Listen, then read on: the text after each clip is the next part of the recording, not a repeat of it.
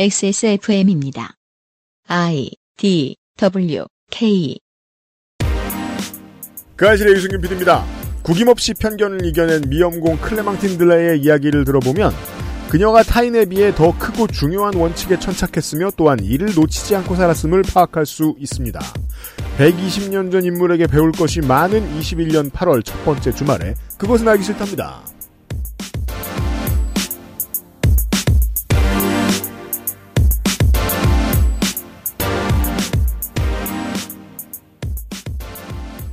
손희상 선생이 안 가고 계시네? 아, 그러게요. 네. 홍 박사님이 아직 안 오셨네요. 어, 홍 박사님은 곧 오실 겁니다. 네. 가시기도 했지만 가시기도 했고. 시간의 상대성이죠. 네. 네. 그 파리에만 살다가 네. 그 시골에 발령을 받아서 시골로 가시더니 음. 사람이 되게 여유로워졌어요. 예. 마음이 편해지고. 네. 네. 그래서 이런 막 그 20쪽짜리 고서적도 뒤져보고 이러시는 것 같아요. 음. 네. 이 책은 지금도 찾아보실 수 있고요. 네. 짧은 책이지만 많은 이야기를 담고 있었습니다.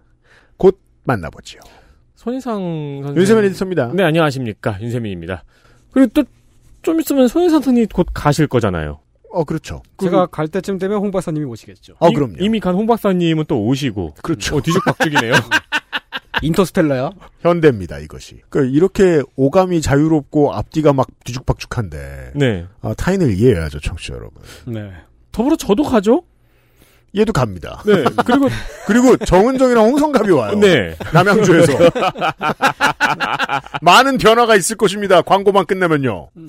그것은 알기 싫다는 이달의 PC로 만나는 컴스테이션. 고전의 재발견 평산네이처 진경옥. 오늘을 행복하게 만드는 수제 간식 언제나 오란다. 핸드워시와 올인원 수업도 역시 빅그린에서 도와주고 있습니다. 다른 제품과 원료를 비교해 보세요. 다른 제품과 다려낸 방식을 비교해 보세요. 진짜가 만든 진짜. 고전의 재발견. 진경옥. 평산네이처. 무엇을 모르는지 모르겠다면 컴스테이션에 문의해 주십시오. 데스크탑에 한해서 주식회사 컴스테이션 대출이자 42만 원이 나갔습니다. 관리비 23만 원이 나갔습니다. 아, 가스비. 카드 대금 147만 원이 나갔습니다. 다 가져가라, 다. 당신의 머리카락이 원형으로 800모 나갔습니다. 네, 그럼요. 그것만큼은 안 될 일이죠. 13년간 이어온 빅그린의 노하우로 당신의 모발을 지켜드릴게요. Big Green 이젠 탈모 샴푸도 빅그린 헤어로스 샴푸. 그래도 빅그린 광고를 하고 가겠습니다. 네, 빅그린에서 단 2주간. 2주간이라는 거는 이제 8월 15일까지. 네. 라는 이야기고, 세일은 이미 시작되었다는 얘기입니다. 그렇습니다. 아, 무슨 이벤트인지 말을 해버렸네요. 샴푸를 제외한 빅그린의 모든 제품 50% 할인을 시작을 합니다. 천원 원료의 명가 빅그린의 임산부 제품과 베이비 제품, 그리고 페이스 제품까지 음. 50% 할인이 들어가는데요. 네. 들어가셔서 이제 내용을 살펴보시면 저희 모레 빅그린 페이지가 두 개가 있어요. 네. 네, 새로 리뉴얼된 샴푸 페이지가 있고 기존에 팔고 있는 이제 그 외에 다른 제품 페이지들이 있습니다. 어, 일단 임산부 샴푸라고 일반인이 쓴다 쓰면 안 되는 일은 없어요. 아, 그럼요. 네, 쓰셔도 됩니다. 그리고 이제 저 같은 경우에는 체육관 다니시는 분, 요즘 이제 체육관 가기가 어렵지만 네. 체육관 다니시는 분들이나 이런 분들은 이 올인원 내추럴 솝, 네, 요거 하나 이 기회에 챙겨가시면은 도움이 많이 됩니다. 그렇습니다. 왜냐면 요거 하나만 챙겨가시면 체육관에서 식기가 편하니까요. 네. 네, 그리고 이제 아- 집안에 아이가 있으신 분들은 또 이 기회에, 어, 핸드워시, 그리고 핸드 그 소독 겔 같은 거, 이 기회에 챙겨가시는 거 추천드립니다. 추천드립니다. 그렇습니다. 그리고 이제 이렇게 샴푸만 빼놓고 하기가 조금 뭐해서 샴푸 같은 경우에도 저번에 말씀드린 탈모 2종 50ml를 등정하는 이벤트도 8월 한 달간 계속해서 진행 중입니다. 둘 다 계속해서 드리고 있습니다. 액세스몰에서 빅그린 페이지 두 개 있는데 다 가보세요. 어, 제품이 굉장히 다양합니다. 육상 선수인가 올림픽 때 이렇게 팔을 들었는데 그때 겨드랑이 털을 보고 음. 그 우리나라 네. 음. 사람 되게 충격을 받은 거예요. 우리나라 여성들이. 그 영화 뭐지? 그 아, 뭐이? 홍콩 영화. 한둘이요? 아, 네. 새끼. 네, 새끼. 음, 음, 어. 그 그것도 굉장히 그거 보고 그렇죠. 충격받은 사람들 많다고 그 하더라고요. 1930년대를 음. 배경으로 하는데 당연히 그런 건데. 그러니까 예. 당연하죠. 한국 사회에 산 사람들은 이 문제에 대해서 고민하고 새로운 시각을 갖는 경험을 억지로 잊었지만 다 해봤습니다. 전 음. 장담할 수 있어요. 저는 이제 남학교를 나왔으니까 중고등학교 때는 어, 단과학원을 가면 수많은 다른 학교 학생들을 봅니다. 음. 전 똑똑히 기억해요. 모두가 얼굴 어딘가에 털이 있어요. 음. 근데 그들은 대학을 가고 회사를 가고 하면서 어떻게든 다들 그걸 없앴죠. 예. 음. 저 같은 경우에는 가슴털이 있는데요. 좀 무성합니다. 압니다, 제가. 그 처음 이걸 다른 우연치 사람, 않게 알게 다른 사람들이 봤을 때를 아직 기억해요. 그때 음. 같이 게임하는 사람들과 오- 처음으로 이제 정모를 해서 만났는데 마지막 코스가 찜질방이었나 그랬어요. 아. 음. 그러면 이제 남자 그 탈의실에 들어서 남자들끼리 지금 옷을 갈아입잖아요. 그때 한 사람이 너무 깜짝 놀란 거예요. 어. 저 형 가슴에 털 있다고 나가서 고래고래 소리를 지르는 거야 이 새끼가. 아니 외국 영화 보면은 많이 가- 남자가 가슴에 털 나잖아요. 음. 그 이후로도 그 친구는 계속 내 얘기를 하- 하고 다니는 거예요. 어. 가슴 털남. 그러니까 즉 약간 나를 프릭처럼 본 거죠. 그죠. 그 순간. 네. 나는 아시아인 몸에 털이 그렇게 있는 줄 몰랐다. 아, 이러면서. 아. 재미있죠? 어, 상당수가, 대다수가 서로가 서로의 신체적 특성을 가지고 음. 압력을 넣으면서 사는 곳이에요. 그러고 보니까 저 대학 때 연극을 했었는데 예. 선배 이제 오빠가 산정역을 맡은 거예요. 음. 네. 어. 그래서 그 오빠는 이제 수염을 막 기- 길러보려고 처음으로 길렀는데 수염이 이렇게 세 가닥. 음. 아, 저는, 저는 그걸 축 발전이라고. 제 친구가 그랬어요. 그 위치에 딱 나 있거든요. 저랑 다른 친구는 어. 수염이 이렇게 나거든요. 저는 물론 이 클레멘틴처럼 길게는 안 나는데 음. 클레멘틴과 똑같이 이- 두 주면은 이제 무성해져요. 아, 네. 완전히 어- 얼굴을 덮어요. 근데 저와 제 친, 다른 친구가 그렇게 나기 때문에 다른 한 명의 친구도 음. 그게 부러운 거예요. 왠지 모르게. 음. 저희가 막 이렇게 가꾸고 그러니까 선 잡고 그러니까 나도 한번 해보겠다. 음. 정확하게 내시 수염이 났어요. 일명 말하는 그 내시 수염. 뭐 옛날에 또 이방 수염이라고도 불렀죠. 네. 내시는 수염이 안 나는 그 4시 그래서 40분 조금 나는 거. 뭐 이런 거 아니에요? 아니요. 4시 40분. 여기서 내실한 내관을 뜻해요. 아, 아, 아 4시요? 연육. 아, 네네네. 그- 아. 저희는 저랑 다른 친구는 뭐 얼굴에다 이제 소자 소라는 아. 글자를 쓰고 다니는데 그 친구는 이제 점색이 찍는 거죠. 그 군에서 근처에 있는 누군가가 저를 엄청 부러워했었어요. 수염 엄청 많다고. 근데 저는 그 말을 듣는 되게 이상한 거예요. 아니 어차피 다 깎아야 된다고 강요하는 곳인데 음, 음, 여기서 수염이 많은 건 뭐가 부러울 일이지? 그러니까 본인도 음. 아, 안 나는 게 컴플렉스인 거예요. 제가 그래서 너무 이상한 거예요. 저는 많이 나는 것만 경험해 본 사람이니까 음. 아니 내 쪽도 충분히 압력 받고 사는데 그쵸. 그게 뭐가 부러워? 그리고 군대는 어, 외모 정도는 목숨을 건 집단이잖아요.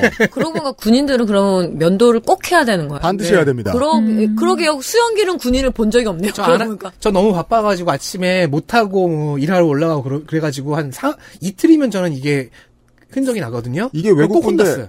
외국 군대보다 더 나쁜 예. 게 음. 그렇겠네요. 아예 수염이 없어야 돼요. 음, 그렇구나. 예. 다른 인종이 사는 군대는 그렇진 않단 말이에요, 또. 게다가 또 머리도 짧게 하죠? 사회를 나와서 봤어요. 음. 머리 짧으면 감옥에 있냐, 군대에 있냐. 이거 또 뭐라 그래요?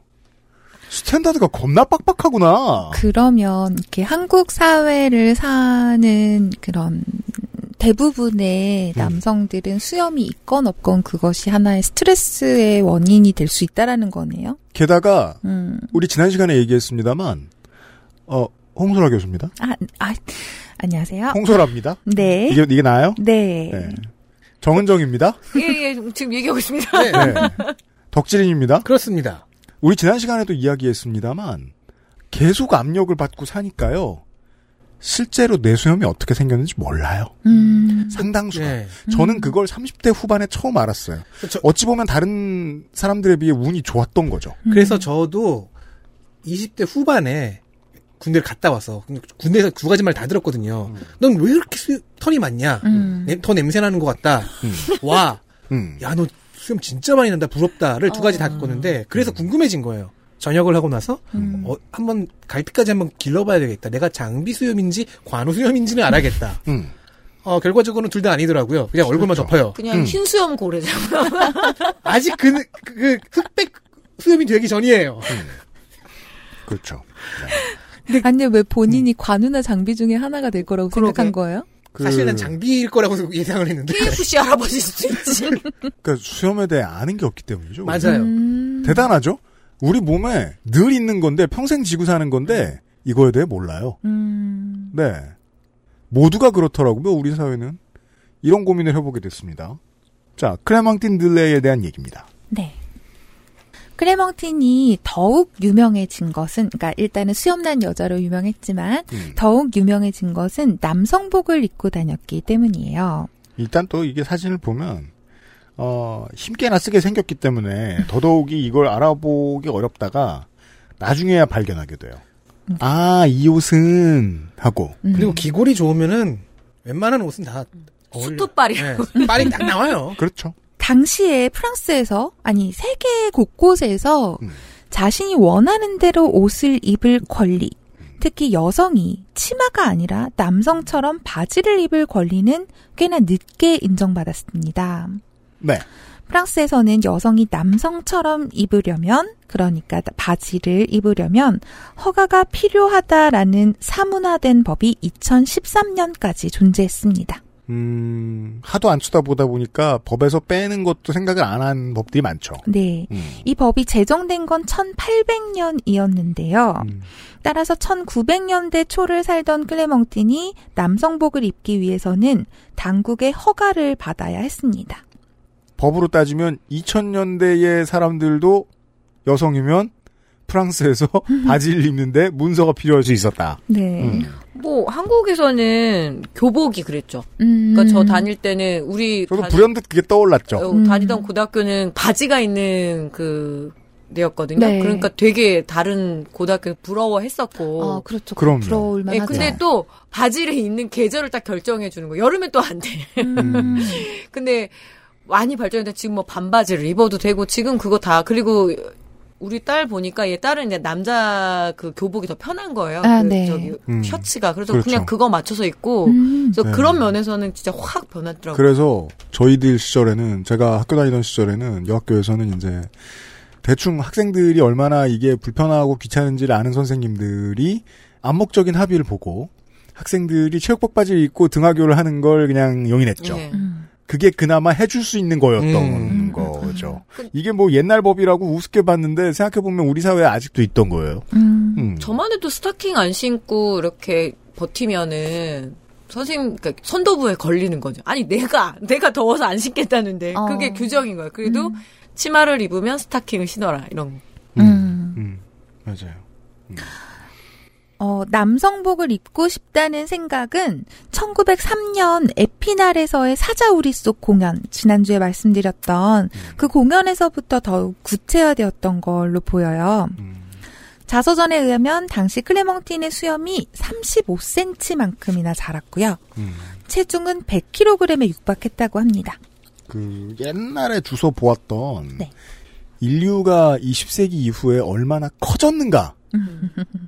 하는 이야기들을 좀 봤던 기억이 나는데 그게 TV에서 봤는지 책으로 봤는지 잘 기억이 안 나는데 그건 전 세계 가릴 것 없이 다 그런가 봐요. 음. 먹을 것이 부족한 데에서 벗어난 지 오래 안 됐으니까 이게 뭐 보통 제가 그때 봤- 미국에서 얘기를 들어서 그랬는데 200파운드다 사람이 음. 그럼 뭐 한 80kg 90kg 됩니까? 그 정도 가면 엄청 큰 사람인 거예요. 그 체격을 유지할 수가 없는 시대이니까. 그러면 대충 175에서 180 사이였던 것 같은데 이거는 음. 100kg이면 음.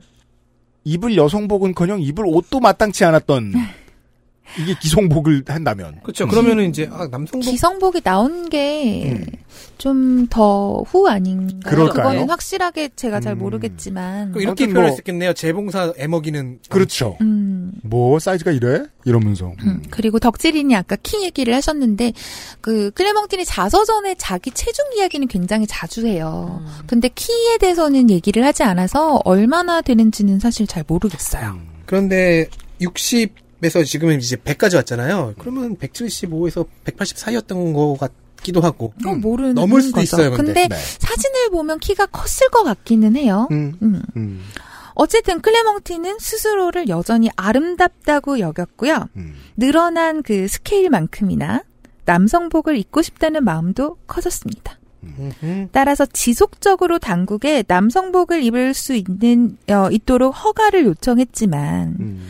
당국은 이것을 조롱이나 장난으로 받아들였어요. 아, 진지하게 그 정치 활동에 참여하는 시민이 되었는데 아, 이거 그럼 그 제안이 그 시대의 사회가 받아들이기에는 너무나 멀었군요. 그럼 이 법을 만들 때 그런 생각이었겠네요. 허가를 받으면 여자도 남성복을 입을 수 있다. 음. 근데 누가 허가를 받으려고 하겠어? 음, 그렇죠. 어, 근데 클레멍티는 그냥 남자 옷을 입고 싶었던 거지 어떤 운동으로서 그랬던 건 아닌 것 같은데. 그죠? 예. 예. 근데 어 원래 그런 사람이 사회운동에선 제일 무섭죠. 네. 본인이 내가 하고 싶다니까 원하는 무엇이든 간에 음. 말이에요. 그건 정치의 대상이 됩니다. 음. 아, 네. 그래서 이래서는 안 되겠다 싶었던 클레멍티는 당시 지역의 유지이자 섬유 공장을 운영하던 남자 아르망 르데 어, 르데랑 어, 음. 아르망 르데랑에게 찾아갔어요. 음. 남성 유지의 말은 통했고요. 음. 며칠 후 클레멍티는 남성복 착용에 대한 허가를 받게 됩니다. 어떻게 설득했을까요? 팼나? 그건 중요한 건 지금 정치적으로도 정치 쪽에서도 또 이겼다는 거예요. 그러니까요. 제가 왜 이렇게 표현했냐면 상승 장군이잖아. 예, 뭔가 뭔가 사람을 어떻게든 잘 예. 요리해내는. 그렇죠. 구워 삶는. 자, 클레멍티는 이제 남자 옷을 입을 수 있게 됐어요. 음. 그러면 놀러 가야죠. 새 옷을 입었으니까. 어, 그런 겁니다. 네. 예. 클레멍틴이 가장 먼저 간 곳은 프랑스의 수도 파리였습니다. 네. 사실 파리의 거리를 거닐었던 여성들 중에서는 바지를 입었던 분들이 좀 더 많았죠. 클레멍틴 전에도 있었어요. 음. 가장 많이 알려진 인물은 소설가 조르주 성드가 있어요. 네. 영화도 나왔어요. 이, 음, 이 그렇죠. 장면 관련해서. 네. 음. 1830년대인데요. 당시를 살던 성드에게 있어서 상드라고 하겠습니다. 음. 상드에게 있어서 남성의 옷은 사회가 여성에게 기대하는 것. 그러니까 얌전하고 순종적이며 자신의 치장에 오랜 시간을 들이고 실속이나 지식보다는 거칠애나 표면적으로 보이는 것에 더욱 신경을 쓰는 것, 또한 그 모든 것을 스스로가 아니라 남편을 위해 할 것으로 단순화되는 모든 제약에서 벗어나게 해주는 것이었어요. 또 그로 인한 대가는 그로 인해서 그러니까 이것을 벗어나고자 했던 음, 쌍드의 모든 시도에 대한 대가는 어, 우리가 상상할 수 있는 것 혹은 그 이상이었죠. 사람들은 쌍드의 행동이나 복장, 태도, 사생활, 쌍드의 작품, 특히 당신의 당시의 기준에 여성 작가가 쓰기에는 너무나 대담하고 선정적으로 보이는 작품에 노골적으로 경멸을 표했습니다. 그럼에도 불구하고 사회가 기대하는 틀에 자신을 맞추기보다는 스스로의 정체성을 인정하고 자신의 삶을 살아가던 쌍드는 끝내 역사에 남았어요. 실제로 오늘까지도 이 인물은 프랑스 낭만주의 시대의 대표 작가이자 사회운동가로 기억되고 있거든요. 매우 그렇습니다. 그 외에도 프랑스에서는 옷이라는 건 과일을 둘러싼 잎사귀에 지나지 않는다. 라면서 남성복을 입고 말에 올라탄 16세기의 시인 루이즈 라베, 18세기 말 남성복을 입은 죄로 알몸으로 채찍질을 당한 테루안드 메리쿠르, 끝내 사형을 당한 올랑프드 구주, 19세기 화자, 화가이자 조각가 로자보네르 등 여러 여성이 여성의 권리 신장을 위하여 바지를 입었었, 입었었죠. 그참 얼마나 신기한 시대였냐는 거예요. 문장의 앞이 아주 거창한데 그걸 위해서 한 게 바지를 입은 거예요. 후세가 보면 지금도 굉장히 이상한 시대일 거예요. 네. 그 그래서 그렇게 예측할 수 있는 거죠. 음. 어, 후세가 보았을 때 우리가 지금 얻어내기 위해 싸우는 건 얼마나 보잘것없는 것들일까? 그리고 이때 이런 사람들한테 쏟아졌을 그 경멸과 비난은 지금도 뭐 형태가 똑같은 형태겠죠. 지금과도. 네, 그럼요. 반면에 클레멍띠는 어떤 사회 운동을 위하여 혹은 남성과 동등한 지위를 차지하기 위해서 남, 어, 바지를 입, 입었던 것은 아니었어요. 적어도 그게- 자서전에는 그렇게 보여요. 저도 그렇게 보이는 것이 우리가 지난 시간에 얘기를 들었기 때문에 음. 이 사람은 하고 싶으면 한다잖아요. 자기 곤조대로. 네, 네. 곤조. 근데 음. 가는데 길이 만들어져. 자기가 생각하는 합리 합리적인 이유 때문에 나는 이걸 선택하는데 세상이 이걸 막아 비켜. 네. 그리고 지지해주는 사람도 계속 네. 있고요. 그러니까 음, 계속 이기고. 심지어. 네, 계속 이기잖아요. 음, 뭐 실제로 그 자서전 어디에도 여성 운동이라는 걸 지칭하는 표현이 나타나질 않아요. 그리고 예, 클레몽티는 자신이 남성복을 입고 등장했을 때 사람들의 반응을 되게 좋아했던 것 같아요. 재미있어했던 것 같아요. 예를 들어서 파리에 갔을 때 왜 남성복을 입고 제일 먼저 간 곳이 파리였잖아요. 파리에 갔을 때 어, 클레몽티는 자신이 입을 셔츠, 남성용 셔츠를 사고 싶었어요. 음. 일단 여성의 복장으로 쇼핑을 하러 갑니다. 음. 점원은 어 이제 여성의 복장에 수염이 났으니까 당연히 이 클레몽틴을 알아봤겠죠. 뭐 네. 엽서 같은 것 등으로 이미 유명인이 됐으니까요. 아, 예, 예. 그런데 클레몽틴이 사간 그 남성용 셔츠를 이 사람이 이 여자가 입을 거라고는 생각하지 못했던 것 같아요. 클레몽틴은 가장 큰 사이즈의 셔츠, 남성용 셔츠를 사 갔고요. 30분 정도 후에 이번에는 남성복을 입고 클레멍틴이 바로 그 가게에 다시 돌아와요. 이제 남성복을 입은 클레멍틴이 점원에게 또다시 가장 큰 사이즈 셔츠를 달라고 하니까 점원이 아, 죄송합니다. 마지막 하나 남은 사이즈의 셔츠를 아까 어떤 여성분이 사가셨어요. 음, 이렇게 대답을 해요. 서비스업을 하기에 좀 부족함이 있는 직원이네요. 방금 왔다 간 손님을 못 알아보고 있잖아요. 그리고 못 알아볼 외모는 안 잃었을 것 같은데. 그니까요. 네. 근데 단지 음. 옷이 바뀌어 바뀌었다는 이유만으로 음. 그러니까 전혀 생각을 못했던 거죠. 음. 게다가 그 점원이 뭐라고 그랬냐면 아 그 수염 사아 수염이란다 셔츠 사간 그 여성이 수염이 나 있었고 음. 바로 그 사람이 수염난 여자 엽서의 주인공이었다면서 자기가 본 거를 막 이렇게 이야기를 하면서 수다를 떨어요. 음. 제가 세르골 같지 뭐예요. 어. 전형적인 바보. 예. 남성복을 입은 클레멍띠는 끝까지 자신의 정체를 밝히지 않고요. 농락한다. 나가기 전에는 그 여성 점원에게 악수를 청해요. 클레멍틴한테는 이게 재밌었던 거예요. 음. 자신과 악수를 하면서 점원이 얼굴을 붉혔다고 해요. 그것도 재밌었던 거예요. 이런 걸 재밌어 하는 모습, 이것은 남들과 조금 다른 자신의 모습을 받아들이고, 또 거기에 대해서 자부심을 가지지 않으면 쉽게 나올 수 없는 모습이라고 보거든요. 그, 예를 들어, 이제 뭐, 조르주 상드 같은 작가다. 음. 라고 생각하면 이게 이제 제가 가끔 옛날 얘기하면서 그런 말씀 드렸는데 20세기 초에는 뭐 조선에서도 어 연예인이 주로 작가예요. 소설가고 시인이고 그들이 연예인이 된다는 건 어떻게 알 수 있냐면 잡지에 그들의 사생활을 캐요. 그 사람들이 사귀면 그 얘기도 전달하고 진짜 연예인입니다. 대관종들이에요. 조르주 상드는 그 한복판에 있던 사람이고 게다가 글을 배운 사람이에요. 흔치 않은 그 시절에. 그리고 남친이란 사람들은 거의 다 글을 배운 사람이에요. 그러고 살면 내가 사회에 끼치는 영향과 나로 인해서 변하는 사회에 대해 알죠. 근데 이 양반은 다르죠. 그걸 크게 신경 안 쓰면서 바꿔 나가고 있는 거죠. 음. 물론 사회운동가는 아니었어요. 음. 그런데 클레멍티는 불의를 그냥 넘기지 못하는 사람이었습니다. 주로 이기니까. 그러니까 내가 보기엔 이게 합리적인데 왜 그렇게 안 해? 그렇죠. 에피소드를 하나 더 소개를 해드릴게요. 네. 1916년 겨울이었습니다. 음. 그해 겨울은 꽤나 추웠다고 해요. 1차 세계대전이 1914년에 발발해서 1918년에 끝났죠. 네. 그러니까 전쟁 중이었어요. 음. 당시 분위기가 조금 상상이 되시나요?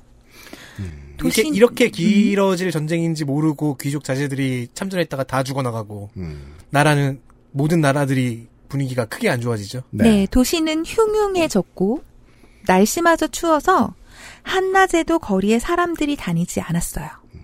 당연히 클레멍틴의 바에는 손님이 별로 없었겠죠. 그런데도 매일같이 바에 찾아와서 편안하게 시간을 보내는 사람들이 있었는데 바로 그 시에 따옹시에 주둔하던 군대의 고위급 간부들이었습니다. 아우 얄미운 카공족 같은 그런 음.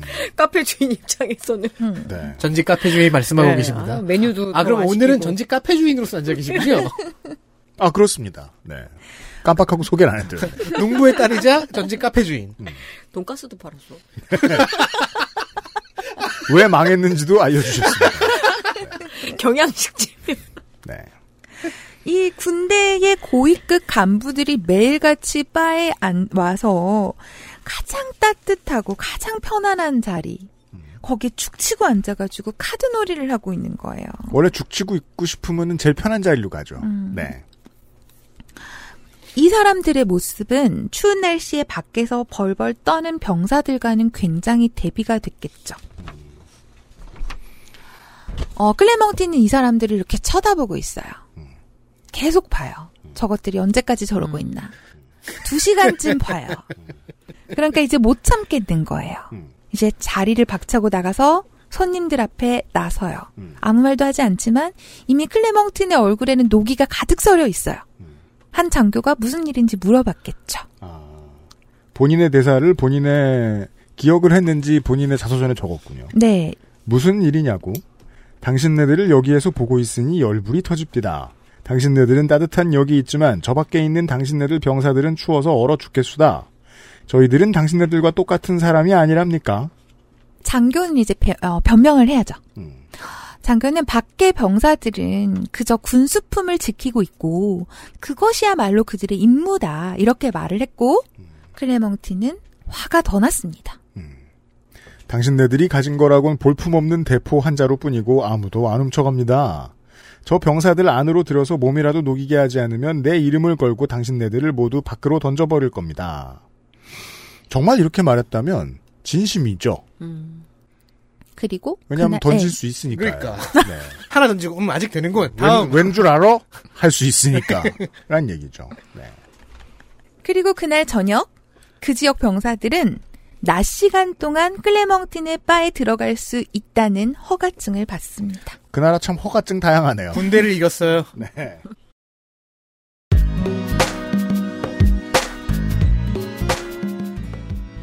이렇게 클레멍틴의 자존감, 수염에 대한 자부심, 다른 사람들의 반대나 혹은 자신의 두려움 이런 것에 굽히지 않는 성격에 대한 에피소드가 자서전의 곳곳에서 나타나요. 이렇게 당당한 클레멍틴에게도 시련이 찾아옵니다. 어, 자서전의 한 대목을 다시 인용하려고 해요. 예. 평화로운 시기에 수염난 여자는 별 문제가 되지 않았다. 그러나 전쟁이 터지자 수염난 여자는 위험한 인물로 인식되었다. 어, 이게 어떤 일이 있었냐면요. 네. XSFM입니다.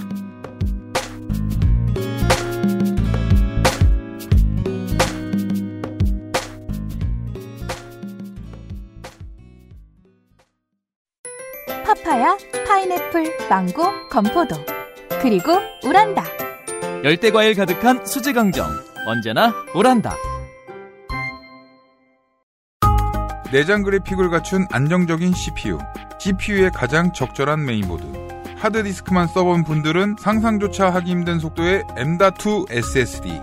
기능성과 디자인을 모두 충족하는 케이스까지 이달의 PC로 빠르게 구매하실 수 있습니다.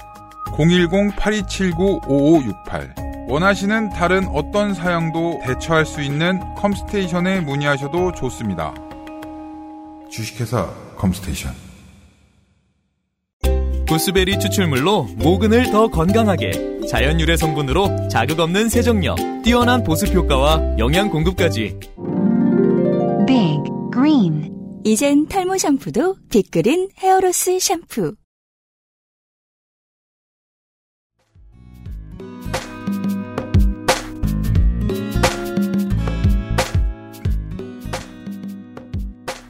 천 1914년이에요. 1차 세계대전이 발발하기 직전이에요.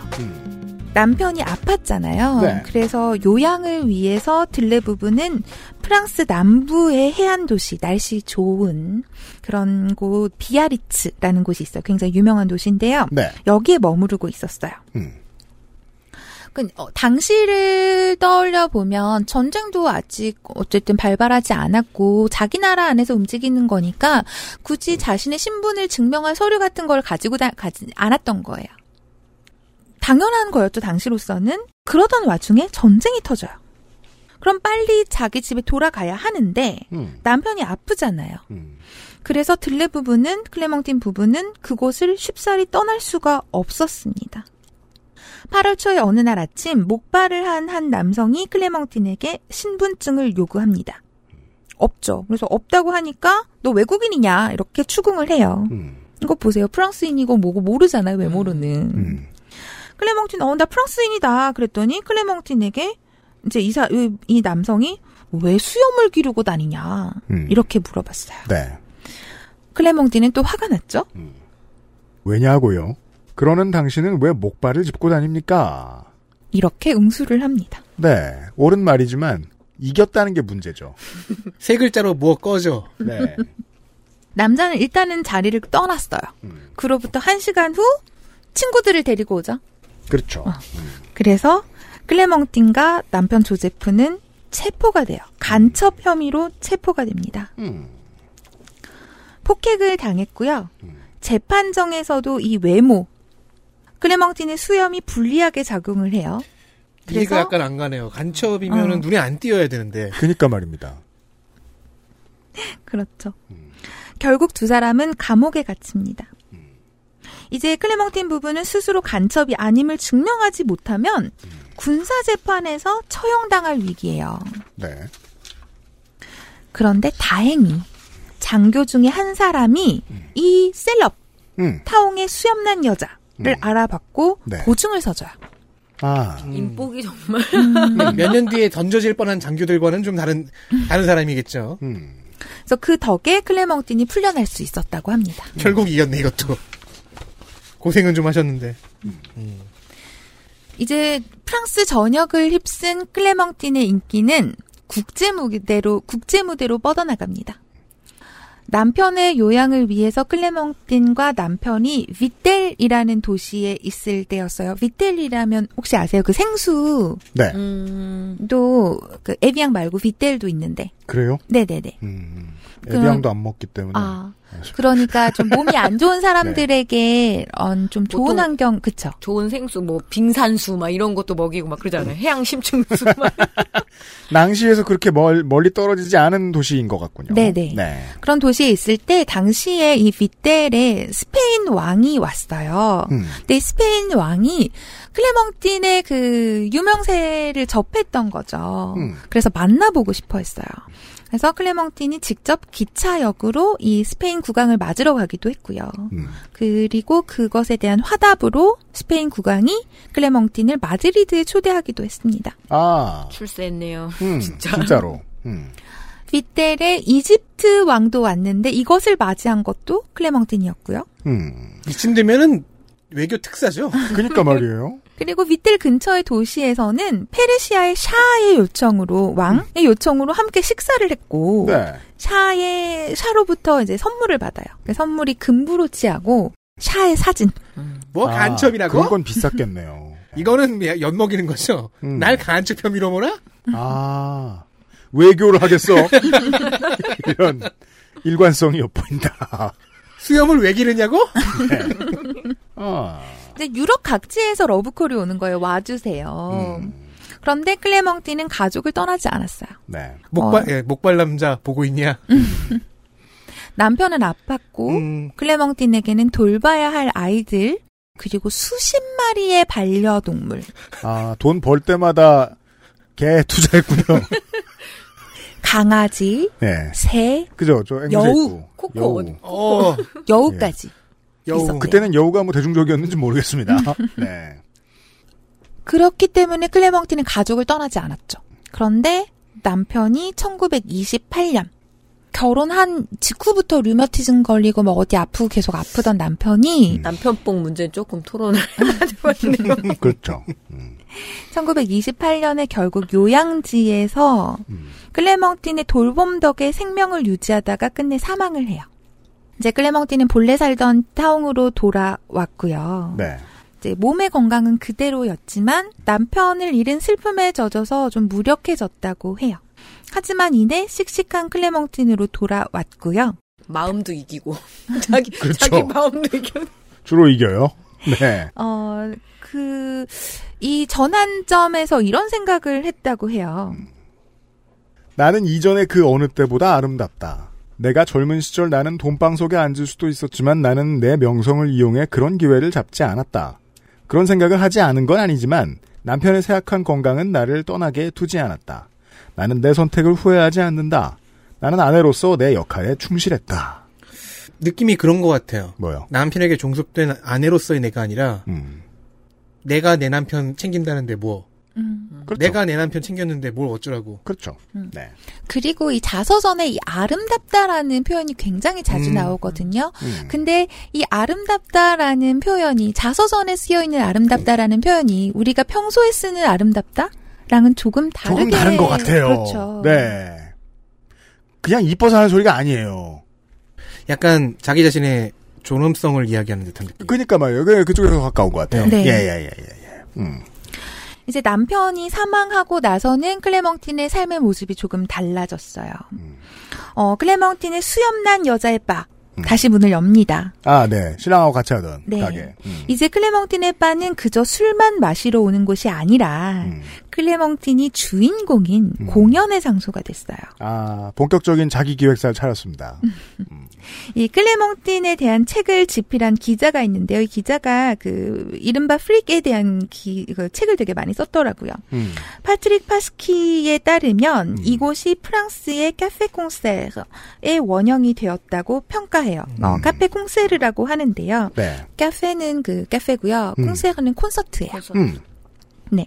19세기 프랑스어 사전을 찾아보니까 이 카페 콩세르는 대중이 모여 소설 낭독이나 노래 및 오페라의 장면 등을 즐기는 작은 카페. 음. 클럽 주인이 되셨구나. 네. 약간 라이브 카페 같은 그렇죠. 느낌이죠. 네. 작은 공연장. 네. 미사리 붕은 아닐 거고 음. 그죠? 미사리는 겁나 커요. 그 예. 네. 그보다는 홍대에서 제일 잘 나가는 음. 라이브 카페, 라이브 클럽을 하나 가지신 거예요. 음, 그렇죠. 그래서 처음에는 이 카페 콩세르가 식사나 음료에 대한 값을 지불하는 정도였는데 음. 점차 입장료를 받으면서 뭐 오늘날의 극장이나 콘서트 홀의 형태로 발전되어 갔다고 해요. 아, 그러면 어떤 물- 일정한 공연 문화의 시조가 됐군요, 이 네. 양반이. 물랑 루제의 시조군요. 음, 뭐, 뭐, 모르겠습니다. 그렇게도 볼 수 있나? 음. 모르겠어요. 네. 어, 클레멍틴의 공연에는 그의 딸과 반려동물인 앵무새 코코. 아, 아, 그렇죠. 코코. 네. 말을 잘. 애들한테 욕하, 욕, 욕처하던. 또 자주 출연했습니다. 아, 아, 앵무새 오래 살죠. 맞다.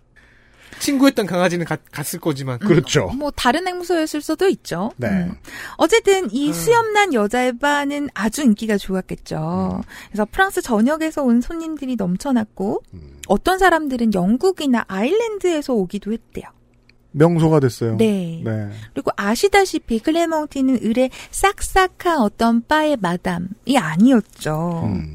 뭐 술 취한 손님들이 수작을 걸거나 소란을 피우면 뭐 바 밖으로 쫓아내고 던- 던졌겠지. 던져서. 네. 그렇죠. 그 앵무새는 손님을 바디슬램의 시조죠. 네. 그리고 그 앵무새는 이제 손님을 조롱하는 말들을 자주 아, 했습니다. 욕쟁이 할머니가 아니라 욕쟁이 앵무새 클럽. 네. 음. 그리고 이제 남편이 사망하고 나서는 영국의 에드워드 8세를 비롯한 여러 저명 인사들의 초청을 받아들일 수 있게 됐습니다. 아, 그런 거. 지난번에 불렀을 때 못 가서 미안하다. 이런 메시지와 함께. 네. 네, 딸 페르낭드 페르낭드를 위해서 또 여행을 한 것도 있다고 해요. 아, 그렇죠. 네, 런던이나 파리, 벨포르, 비시 등 이제 유럽 곳곳, 특히 이제 프랑스 안에서는 많이 돌아다닌 것 같은데 이런 데를 방문을 해요. 예. 사실 페르낭드는 입양한 아이였고요. 음. 조제프처럼, 그러니까 남편처럼 건강에 조금 문제가 있었다고 합니다. 음. 그래서 남편 사망 후에 곧바로 해외를 돌아다닌 것이 아니라 5년 정도 기다렸다고 해요. 아이가 좀 건강을 되찾고 할 때까지. 네. 클레멍틴의 첫 해외 여행지는 런던이었습니다. 그때 기술의 발전이나 대중화를 제가 정확하게 파악하고 있진 못합니다만 프랑스 서부의 저 프랑스 동부. 동부. 의 시골에서 런던 가자면 한 달 잡았어야 하지 않았을까 싶네요. 왔다 갔다. 음. 1932년 초에 간 거예요. 네. 딸을 데리고 런던에 도착을 했어요. 클레멍티는 프랑스인이죠. 네. 프랑스인들은 영국을 아주 싫어합니다. 특히 영국의 음식을 아주 싫어합니다. 아, 그럼 그래요? 프랑스 사람만 싫어할까요? 제가 볼 땐 영국 사람들도 별로 좋아하지 않는 것 같은데. 그 사람들이 하도 싫어하니까 저처럼 모르는 사람이 영국 음식을 먹어볼 기회가 없잖아요. 어떤 영국 사람은 그렇게 얘기하더라고요. 그렇게 뭐 영국 음식을 먹어볼 기회가 없어서 못 먹어봤어요. 없으니까 못 먹어본 음. 거다. 네. 이제 그 연초에 갔잖아요. 음. 그러니까 이게 크리스마스랑 새해 시즌이다 보니까 일단 음. 런던의 가게들은 모두 닫혀 있었고 호텔은 비쌌고 음. 그런데다가 영국 음식은 우리가 먹는 것과는 달랐고 아 최악의 표현이죠. 이것은 먹는 게 아니다라거나 뭐 이런 걸 먹어. 우리를 기쁘게 하기에는 한참 멀었다. 맛 없네. 이거. 이 표현은 어. 우리를 불쾌하게 하기에 충분했다보다 더 나쁜 표현이에요. 네 이해됩니다. 여기서 우리는 프랑스인인 것 같아요. 그쵸. 혹은 뭐 온 인류를 대표해서 하는 말일 수도 있어요. 인류가 기쁘기에는 그래서 어떻게 어떻게 해서 그 런던에도 프랑스인들이 모여 사는 동네가 있었나 봐요. 어. 아, 네. 거기에 도착해서 음. 클레멍티는 합리적인 가격의 숙박비와 입에 어느 정도 맞는 음식에 만족하며 여정을 계속할 수 있었습니다. 이건 네. 약간 프랑스 국뽕이 약간 심지어 애국자이기도 하네. 그렇죠. 며칠 지나자 클레멍티는 영국인들이 예의 바르고 겸손하고 신중하다고 평가합니다. 몇 명이나 때린 거야. 음. 그렇죠. 그랬을 수 있어. 몇 명을 네. 던진 거야, 대체. 가능하다. 아, 근데 실제로 제가 런던에 뭐 자주 갔던 것은 음. 아니지만 좀 더 선을 많이 넘지 않는다라는 느낌? 아 네. 그래요? 네네네. 그 프랑스에서 만났던 사람들에 비해서 이렇게 확확 들어오는데 프랑스 사람들 같은 경우는 네. 런던에서 겪었던 사람들은 좀 그 선을 좀 더 잘 지키는 느낌. 그 선을 조금이라도 넘으면 던졌을 테니까. 물론 뭐 며칠 가지고 무슨 느낌을 얻을 수 있겠습니까만. 그렇죠. 네. 저는 일본에 갔더니 사람들이 아무 말도 안 한다가 제 인상이. 근데 일본도 오사카 이런 데는 뭐 네. 엄청 아, 저는 그냥 오사카 갔잖아요. 네. 거칠거칠. 하루 종일 아무 말도 안 하다가 맥주 마실 때 급 다, 다 떠든. 네, 그런 사람들이더라고. 다찌놈이 가가지고 네. 이제 선술집에서 어, 이렇게 1930년대에 이르면 그때에서야 클레멍띠는 그 전에 계속해서 거절하던 여러 해외에서의 행사 참여 제안을 어. 받아들여요. 네. 이건 앞서 말한 것처럼 딸하고 다양한 장소를 방문하면서 여러 추억을 만들기 위함이었고요. 음. 그리고 한편으로는 전과는 달리 이제는 스스로 존경과 동경의 대상이 되는 행사가 어떤 것인지를 보고 음. 자신이 선택할 수 있게 되었기 때문이기도 해요. 네. 연예인의 위험이죠. 그, 뭔가가 돈이 벌려가지고 계속 하는데 자기 존엄이 깎여나가는 것 같다. 조금 내키지 않지만 가야 되는 거, 혹은 가고 그러면- 싶은데 못 가는 거, 이런 건 이제 없으니까. 그러면 정말 지옥 같은 삶이 되거든요. 그러니까 스스로 선택할 수 있어야 되는데 그럴 수 있을 만한 권한은 진짜 소수에게만 주어지는 축복이거든요. 그것도 본인 심지가 어마어마해야 되는 일이에요. 예. 실로 삼손의 머리카락과 같은 클레멍틴의 수염이라 할 수 있겠습니다. 결국 그렇게 썼네요. 본인이. 예. 자서전에서 클레멍틴은 나는 예전에 그랬듯이 언제나 내 수염의 능력에 대한 절대적인 믿음을 가지고 있다. 네 이렇게 고백했어요. 음. 클레멍틴은 자신의 선택을 후회하지 않았고요. 사실 이 자서전을 쓸 당시 그러니까 1930년대 중반의 클레멍틴은 부유하지 않았어요. 오히려 약간의 경제적 어려움을 겪고 있었던 것 같아요. 아 예. 젊은 시절에 여러 제안을 받았었잖아요. 그리고 그 제안을 받아들였다면 부유해졌을지 모르죠. 네. 우울하고 겁이 많아지고 부자로 늙었겠죠. 하지만 클레멍티는 자신과 마음이 맞고 자신을 좋아해주는 사람들과 함께하는 삶을 선택했고요. 자신의 삶의 풍성함을 공유하고자 이 자서전을 집필하기로 마음을 먹었습니다. 1934년에 이 자서전이 출간이 됐어요. 자서전이 어떻게 시작하냐면요. 나는 당신에게 내 나이를 알려주지 않을 것이다. 나는 여자이기 때문이다. 어떻게 해서 수염이 나는지도 말해주지 않을 것이다. 나도 모르기 때문이다. 중요하지 않다는 거군요.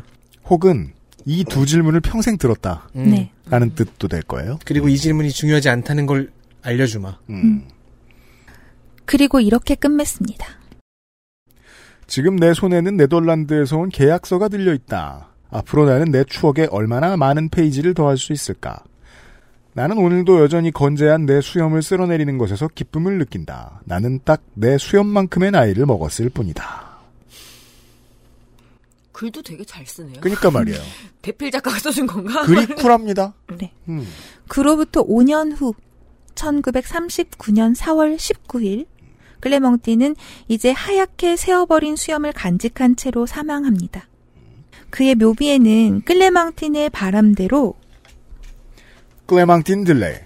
수염난 여자 여기에 잠들다. 오, 쿨. 그니까요. 이렇게 적혀 있었습니다. 이게 적혀 있습니다. 쿨 병만 나면 이렇게 못 살아요. 진짜 쿨해야지. 향년 74세 정도 되셨네요. 음. 이때 기준으로 또 장수한 음. 거기도 하고요. 그니까요. 진짜 이 타고난 장사들은 은근히 질투나게 잔병도 별로 없더라. 음. 여튼 그건 제 고정관념일 수 있어요. 제가 이 클레멍틴 들레를 알게 된 건, 그- 알게 된 건 굉장히 우연한 계기였어요. 네. 음, 그 2021년에 올해죠. 음. 그 프랑스와 독일 합작 문화 채널 아르테에서 살짝 다뤘어요. 그래요. 네. 음. 이 클레몽틴 델레를 두고 19세기 말 20세기 초의 카다시안이라고 이제 불렀어요. 이게 카다시안가의 오늘날 사회에 던지는 메시지 중에 하나는요. 유명세를 돈으로 가장 잘 환산해낸 인물이거든요. 역사상 가장. 만약 돈똑 올랐으면 세계 제일 부자 될 수 있었을지 모른다는 겁니다. 그 거기서는 막 카다시안에게 멍덩이가 있었다면 음. 어 클레망틴에겐 수염이 있었다 뭐 이런 식으로 이제 그 영상이 시작을 해요. 근데 그만큼 클레망틴의 인기는 상상을 초월하는 것이었던 것 같아요. 음. 아까 계속 제가 에피소드를 소개를 해드렸지만 파리의 점원도 비아리츠의 장교도 독일과 프랑스 사이의 세관 아이 에피- 이 에피소드는 이제 음, 소개는 안 드렸지만 어쨌든 모든 사람들이 클레멍틴이 누군지 한눈에 알아봤거든요. 이 클레멍틴의 명성은 그 사람에게 돈뿐만 아니라 클레멍틴에게 돈뿐만 아니라 독립된 개체로 살아갈 수 있는 힘을 제공했습니다.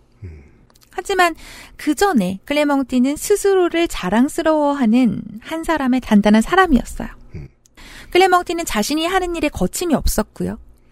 자신의 내린 결정에 책임을 질 줄 알았습니다. 그리고 클레멍틴 주변에는 그런 그를 지지하는 가족과 친구들이 있었습니다. 제가 아는 사람들 중에도 어, 겁나 유명한 사람들 많이 있는데 주변의 인정을 받지 못해서 어, 되게 우울해하는 사람들 꽤 많습니다. 그게 대중하고 내 옆 사람하고 꽤 달라인가 봐요. 네. 가족과 친구, 그리고 동네 주민들도 클레멍틴을 그대로 받아들이고 함께 살아갔어요. 이렇게 커뮤니티의 인정을 받은 클레멍틴의 명성은 프랑스 전역으로, 유럽으로, 미국으로까지 뻗어갔습니다. 네. 그 증거들은 우리가 확인을 했습니다. 왜냐면 하 굳이 그 시골까지 뭐 왕들이 만나러 올 일이 없잖아요. 불러야죠.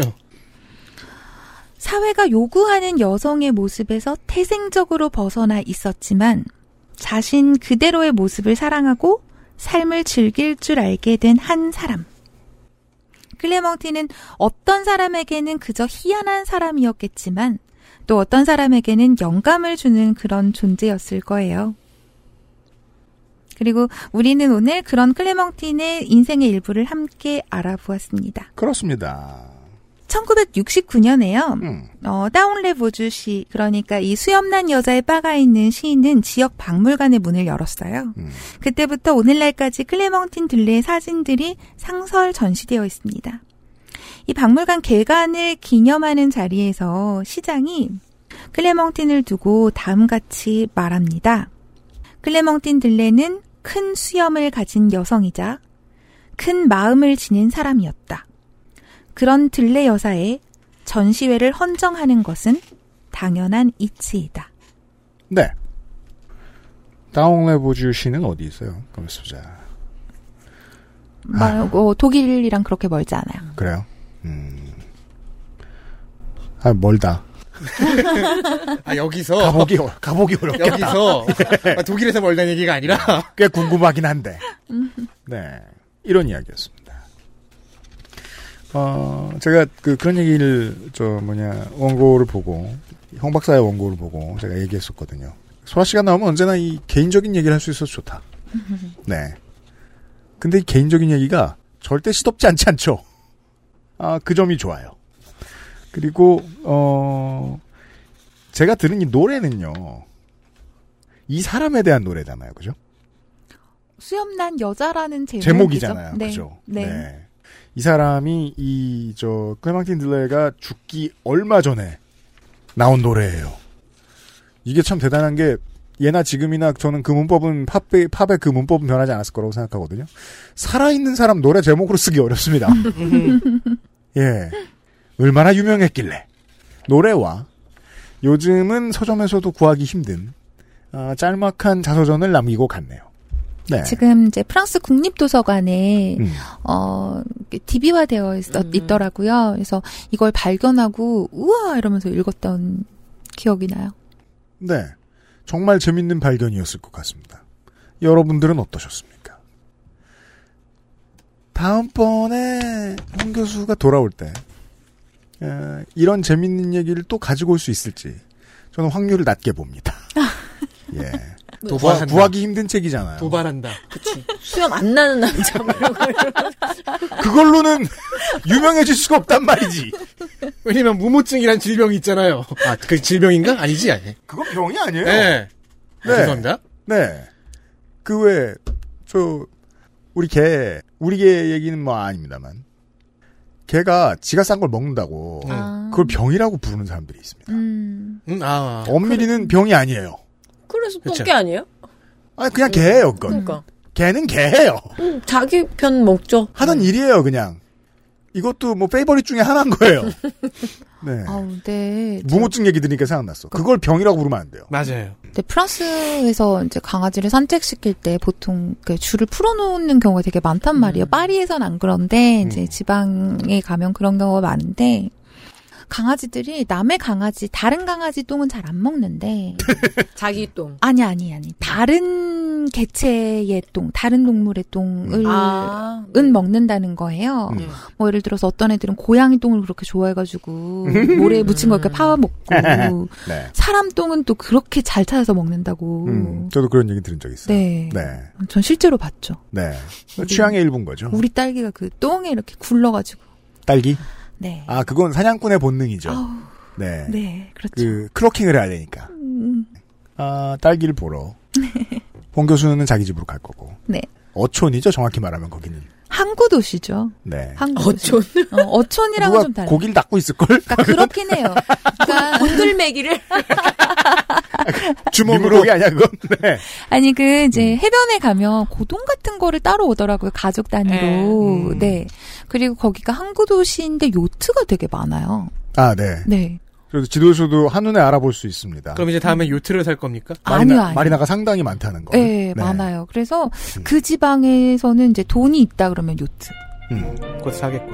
아니라니까요 그 월급이 센 건 아닌 것 같아. 그 프랑스가 참 안타깝게도 교직 그 교원들의 그 음, 월급이 굉장히 낮아요. 음, 굉장히 낮아요. 그래서 이제 정부에서 무슨 법안을 통과를 시켜서 더 올려주겠다라고 했는데 원래라면 올해부터 올라갔어야 됐는데 코로나19 대처로 돈을 많이 썼는지 어쩐지 아직 뭐 네. 그렇습니다. 어디나 그 2000년대 이후부터 어디에나 안정성을 보장해 줘야 되는 직업이니까 만들어 놓은 국가직들의 보수에 발목 잡혀가지고 돈 많이 못 올려주는 건 똑같나 보네요. 그리고 또 거기 대통령이 또 그런데 돈 쓰는 거 좋아하는 사람 아닌 건 알고 있고. 네, 아, 한국이랑 비교해도 음. 그 의무교육 내에 있는 그 초중고등학교 교사들 월급이 프랑스가 한국보다 더 낮아요. 음. 깜짝 놀랐어요. 작가님 아까 그 홍소라 박사님이 쓰신 작가님이었나? 어, 근데 너무 적더라고요. 네, 예. 그렇죠. 거의 뭐 폴란드보다 낫다고 아, 적어놓으셨더라고요. 네. 그러니까요. 그 지금은 물론 폴란드를 무시하는 건 이제 아닙니다만 지금은 직업을 구했다고 좋아라 하는데 이제 얼마 안가 불만이 쌓일 날이 올 텐데 그래서 제가 위로해 줬어요. 예. 원래 국가직은 월급이 있어서 좋은 게 아니다. 연금을 보고 이제 버텨야지. 대출이 세서 좋은 거다. 아, 그렇다면 이제 대출을 끼고 확 빌려서 요트를 정원을 이렇게 한 다음에 양귀비를 키워가지고 당나귀. 어. 수입을 늘려라. 예. 양귀비 말고 뭔가 합법적인 거. 예. 그 양반들이 정말. 방법은 나와요. 고생을 길게 해봐서 알 거 아니야.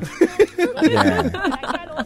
아, 저는 그냥 그냥 침대에서 잘 수 있게 됐다. 그렇잖아요. 그것만으로도. 네. 네. 집이 기울지 않고 아, 그럼요. 아유.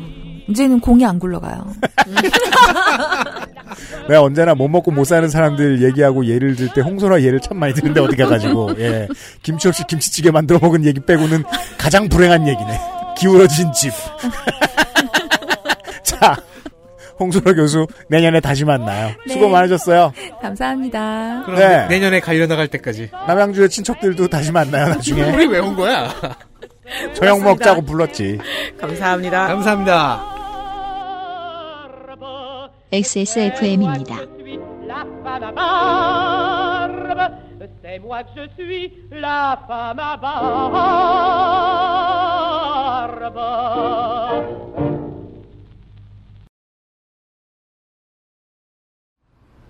어렸을 때 많이 보던 과자 있잖아요. 딱 그 식감, 그 맛. 먹기 전엔 저도 그런 줄 알았죠.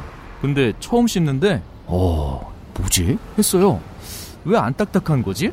어, 근데 왜 달지 않고 담백한 거지? 손을 한번 대면 나도 모르게 계속 먹는 거 있죠? 이 맛있는 거, 이거 뭐예요?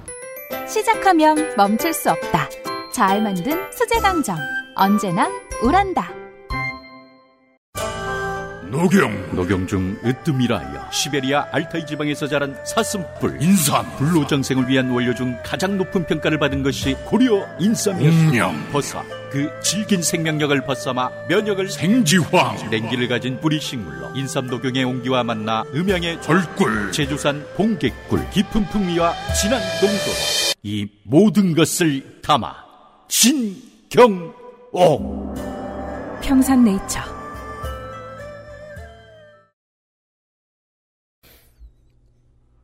슉 하고 다 바뀌었습니다. 어, 프랑스에 있는 사람은 프랑스로 돌아가고 남양주 있는 사람 남양주로 돌아가고 손희상 선생이 돌아왔고 에디터가 다시 들어왔습니다. 네, 제가 다시 들어왔습니다. 뒤죽박죽 엉망진창입니다. 이번 네. 주에 뉴스 아카이브입니다. 그리고 네. 시- 시간을 다시 이제 돌리게 되는 거죠. 네, 제가 아직까지 스튜디오에 잡혀 있습니다. 예. 아스트랄 뉴스 기록실 뉴스 아카이브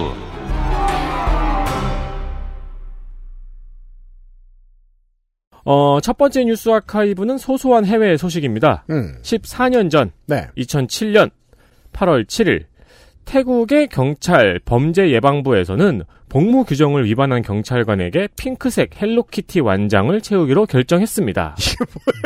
좋은 거 아니에요? 갖고 싶은데. 이게 뭐야? 14년 전 이야기입니다. 네. 네. 그러니까 심각한 범죄를 저지른 경찰 말고 뭐 근무 태만, 주차 위반, 음. 민원인과의 싸움 뭐 이런 문제를 일으킨 경찰들에게 어, 첫 번째 경고의 의미로 헬로키티 완장을 채운다고 발표를 한 거예요. 당시에는 재미있는 아이디어처럼 전 세계에 보도가 되었어요. 음. 근데 지난주에 우리가 돌아보면은 꽤 많이 왔다는 내용을 말씀을 드린 적이 있죠. 아 맞습니다. 네. 지금 생각해 보면은 경찰을 남성적인 이미지에 가두고 음. 헬로키티를 여성적인 이미지로 만들어서 음. 여성적인 이미지로 수치를 주겠다는 음. 차별 혐오적인 시선이 담겨 있는 방법이죠. 그러네요. 네, 이게 이제 지금 와서 돌아보면은 보이는 거죠. 음. 그때는 안 보였지만. 네. 아, 근데 제가 봤을 때 이건 선물이 아닌가 싶기도 합니다. 어, 그럴 이걸- 수도 있어요. 이걸 갖고 싶어서 일부러 근무 태만을 저지르고 그럴지도 모릅니다. 파는 건 아니거든요. 안 팔잖아요. 네. 레오템이고. 물론 이 아이디어는 실행되지 않았습니다. 음. 어, 저희가 지금 얘기한 이 차별 혐오의 문제 때문은 아니었고요. 음. 그 전에 앞서서 더 큰 문제가 있죠. 네. 전 세계의 헬로키티 매니아들이 반발을 했죠. 아, 그렇죠. 이건 못 참죠. 네. 어, 팔아라! 네. 근데 아마 이 굿즈는 굉장히 인기가 있을 수 있어요. 네. 참고로 헬로키티 아이템 최다 보유 기네스 기록자는 음. 일본의 은퇴한 경찰관입니다. 손기상이 말한 대로입니다. 네. 귀여워요. 갖고 싶고요. 음. 아닐 리가요. 그 제가 아는 사람 중에 헬로키티 아이템 제일 많은 사람이 근육량이 제일 많은 사람이에요. 음. 네. 아, 저, 저랑 가까운 친구 중에도 헬로, 테스토스테론 분비량이 가장 많은 사람. 어, 가까운 친구 중에도 헬로키티 굿즈를 수집하는 친구가 있습니다. 네. 어, 과격한 펑크 밴드를 하고 있습니다. 헬로키티를 모으는가와 성정과 취향 같은 것을 구분하기는 매우 어렵다는 걸 음. 우린 경험을 통해 알고 있어요. 네. 뭐 오만 놈들이 다 모으니까. 네. 그렇죠. 네. 태국은 왜 이런 바보 같은 생각을 했는가. 아, 다음 보죠. 그리고 헬로키티 매니아를 너무 우습게 봤죠. 네. 작년 8월 첫째 주를 돌아와 보겠습니다. 여느 때와 같이 숨가쁜 때였습니다. 작년이네요. 네. 언론과 야당은 어떻게든 윤석열 검찰총장과 정부와 여당을 싸움 붙이려고 수백 건의 기사를 쓰고 있었고요. 음.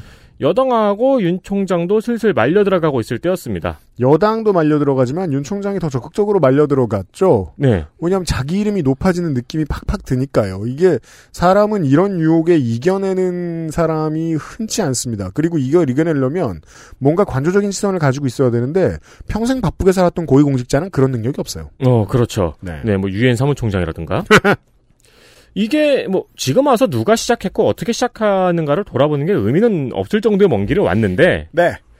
작년을 돌이켜 보면은 언론에서 제발 싸우라고 절실하게 원하고 원망했던 부분이 컸죠. 음. 네. 아무튼 이럴 때였어요. 음. 네. 근데 이제 윤 총장 얘기는 아니고 음. 또 뜨거웠던 소식이 있었는데 네. 청와대의 노영민 비서실장과 비서관 5명이 8월 7일 일괄 사의를 표명했고 음. 네. 그 5명 중 3명이 2주택자였다는 것이 밝혀지면서 음. 이 이야기가 두 번째로 언론 보도가 많았습니다. 네. 올해 드디어 6주택자가 나와서 그 기록을 모두 깨기 전까지. 네. 6주택은 아니고 건물이 6개, 그 부동산 6개죠. 네. 어, 그래서 이 비서관들이 집을 내놨어요. 근데 이젠 또 뭐 시세보다 비싸게 내놨다, 이러면서, 음, 신나게 깠었죠. 네. 이때 MBC 스트레이트가 단독 보도를 냅니다. 2014년 재건축과 관련한 부동산 3법에 찬성했던 의원들 중에서 강남 3구에 아파트를 보유하고 있던 의원이 41명, 재건축 대상 아파트를 보유하고 있던 의원이 21명 있었다는 보도였습니다. 네. 자기 걸 팔기 위해서 법을 만든 거군요. 그 직접적인 이해 충돌이 문제가 되었던 거죠. 아니라고 말할 방법이 없습니다. 그 중에서 당시 미래통합당의 원내대표였던 주호영 의원은 재건축 3법 통과 직전에 은마 아파트를 팔고 반포주공 아파트를 샀어요. 음. 그래서 23억이 넘는 시세 차익을 봤어요. 네. 반포의 아파트 두 채를 갖고 있었던 이현승 의원은 26억의 시사 차익을 얻었고요. 음. 어, 왕. 네, 왕. 집 네채를 갖고 있던 박덕흠 의원은 무려 73억의 시세 차익을 얻었습니다. 네. 네. 그 당시에 박덕흠 의원은 나는 살기 위한 집을 갖고 있다. 네. 근데 집값이 올랐으니까 오히려 나는 손해다. 음. 난 이거 안 팔 거고 살 건데 네. 세금이 오- 세금만 많이 내지 않느냐. 음. 그래서 화가 나는 사람이다라고 답변을 했습니다. 화가 나서 73억의 차익을 얻고 팔았습니다. 그래서 왜 내 채냐 갖고 있냐는 물음에는 답을 하지 않았죠. 내가 하루에 2시간 반씩 산다, 내가. 네. 일하러 나간 시간에. 잠을 네 번씩 옮겨서 자야 된다. 음. 어, 그러면서 이제 정부의 부동산 정책 때문에 뭐 나도 이 집값이 올라가지고 나도 곤란하다 이러면서 비판을 했는데 네. 어, 팍덕흠 의원은 그로부터 한 달 뒤에 음. 가족 회사가 피감 기관의 공사를 잔뜩 수주한 사실이 밝혀져서 네. 탈당하고 아직까지 조용히 지내고 있습니다. 그렇죠. 이게 지금 느낌이 뭐 마- 뉴스 많이 보는 분들이면 살짝 오셔야 됩니다. 수사 결과가 나오지도 않고 언론이 말해주지도 않아요. 네. 이게 수사가 지금 진행 중인데 음. 네. 엄청 지지부진합니다. 수백억을 헤쳐먹었을 것이라는 의혹이 있는데도 불구하고. 그때 네. 추정 금액은 최대 2천억 그랬습니다. 쯤이었죠. 뭐 일부 언론인들이 그렇게 얘기해요. 검찰 까지 마라. 이게 지금 뭐 당시에 그 여당 관련된 수사 얘기하면서 이게 검찰 발인이 여당 야당 발인이 말이 많았는데 검찰에서 받아온 기사라는 증거가 어디 얼마나 있느냐 이렇게 음. 얘기하는데 어 경찰이든 검찰이든 지금 박덕흠 의원에 대해서 흘리는 것 같지 않거든요. 그 어제 제가 그래서 박덕흠 의원을 검색을 해봤거든요. 뉴스 기사 탭을. 음. 아주 흥미로워요. 뭐요? 우리가 데이터 센터럴 할 때 음. 어, 후보 중에 이제 검색을 해보면은 보도자료 기사만 소소하게 나와 있는 거 있잖아요. 그렇게 변했죠. 네, 어디 가서 뭐 출판 기념회 했다, 음. 이런 거. 그런 기사하고 수사 시작했다. 네. 감춰주는 형국이에요, 거의. 네. 네. 언급을 안 하고 있습니다. 네, 박덕흠 의원한테 만감부 부탁드리고요. 네. 음. 자, 또 문제는 두 번 당시 부탁했어요. 네. 당시에 스트레이트가 이거를 보도를 했어요. 음. 앞서 말한 윤석열의 말 한마디나 청와대 비서관에 비해서 다른 매체의 보도가 현저하게 적은 겁니다. 네. 스트레이트의 보도가 7월 26일이었어요. 음. 근데 일주일 동안 이 사태의 무기에 비하면 거의 아무런 보도가 없는 수준이었어요. 그렇습니다. 어, 찾아보면은 이제 그 MBC는 자사의 보도니까 네. MBC의 보도나 미디어 오늘의 보도만 보이고 음. 나머지의 보도는 안 보이는 거예요. 네. 그러니까 너무 기사가 없다고 사람들이 이제 화를 내니까 그때부터 슬금슬금 8월 첫째 주부터 슬금슬금 보도를 내기 시작합니다. 네. 근데 사실 이때 보도도 제가 어제 좀 많이 봤는데 음. 그러니까 이 논란 자체를 스트레이트하게 이제 쓰는 보도보다는 이 논란에 대한 의원의 답변을 보도하는 형식이에요. 그렇습니다. 그럼 그 언론에서 그 전에 있었던 원인을 보도했는가 음. 안 했어요. 네. 의원의 답변만 보도를 하더라고요. 음. 어, 그런 걸 살펴보다가 제가 발견한 흥미로운 거는 네. 8월 7일 YTN에서 시청자 브리핑 시시콜콜이라는 코너입니다. 이게 결론이에요? 네. YTN 시청자들의 의견을 전하는 프로그램이에요. 좋아요. 시청자 게시판에 어, 이제 위 스트레이트의 단독 보도 내용을 왜 보도하지 않느냐라는 지적이 있었다는 거죠. 음. 그래서 이제 이거는 이제 그걸 그 전하는 보도니까 시청자 브리핑 시시콜콜이니까 답변을 해야죠. 네, 그 내용을 전하는 겁니다. 음. 어, 답변이 독특합니다. 네. 경쟁자인 타사의 단독 보도 내용을 받는 것은 좀처럼 내키지 않는 일입니다. 하루에 천 번을 하는 일인데. 너무 많이 나 싫다는 거예요? 너무, 너무 어, 많이 해서 싫다. 갑자기 많이 우라카이를 먹었다. 안 하기로 했다. 네. 그러니까 이게 우리가 지금까지 아는 한국 언론 생태계에서는 음, 말하기가 굉장히 어려운 말이 아닌가. 이게 제가 요즘 그 이세계 난인물에 빠졌잖아요. 트럭에 치이면 이 세계에 가죠. 그렇죠. 트럭에 치이고 났더니 아무도 베끼지 않은 언론 생태계. 그쪽 세계로 잠깐 전송이 된 것 같은 느낌이죠. 음. 또 YTN 임장혁 당시겠죠. 당시 정치부장의 답변도 전하고 있는데요. 이 답변도 굉장히 독특, 독특해요. 네. 앞으로 이 뉴스와 관련해 정치권 내 파장이 생기면 당연히 보도할 것. 앞뒤를 바꿔 말하죠. 음. 자기들이 말해서 정치, 정치적인 파장을 그동안 만들어 왔는데. 네. 네. 그리고 이거는 제일 야당 원내대표의 이야기예요. 네.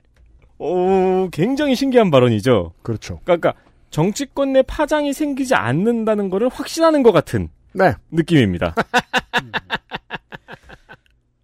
손희상 선생이 아직 안 가기도 했고 잡혀 있기도 하고 네. 우리가 저 주중에 얘기했던 것 중에 또 하나 중요한 코드 중에 하나가 많이 말하면 정말 큰 문제처럼 여겨지는 측면이 있습니다. 네. 여론이라는 게 그렇습니다. 어, 우리는 저 목요일이랑 금요일에 되게 중요한 얘기를 했는데 때로는 중요하지 않은 이슈도 많이 말하면 중요한 이슈처럼 느껴집니다. 음. 중요한 이슈도 많이 말하지 않으면 잊혀집니다. 헬마우스랑 했던 이야기죠. 네. 그걸 어느 시점이 되면 지금 이렇게 취재하고 있고 이렇게 편집 잡아주고 있는 언론인들도 인정하는 날이 올 거라고 저는 생각하는데 너무 긍정적으로만 세상을 보는 건 아닌가 걱정스럽기도 합니다. 어, 게다가 요즘은 똑같이 맞아 들어가는 대꾸가 있잖아요. 야당들 부동산 전수조사 결과 왜 안 나옵니까? 그렇죠. 지난주에 지금 권익위가 그 조사 기간을 연장했다는 얘기까지 들었어요. 네. 이거 하나는 확실하잖아요. 그 전에 조사 대상에 비해서 협조가 안 되나 보다. 이렇게까지 늦어지는 걸 음. 보면 오래 걸립니다. 그리고 이걸 내놓을 때 얼마나 많은 언론들이 이것을 퍼뜨려 주는가 지켜볼 법합니다. 네. 정말로 청백리를 원해서 저 정치인을 저렇게 괴롭히나? 라는 질문이 안 나올 수가 없잖아요. 뉴스 아카이브였어요. 뉴스 아카이브였습니다.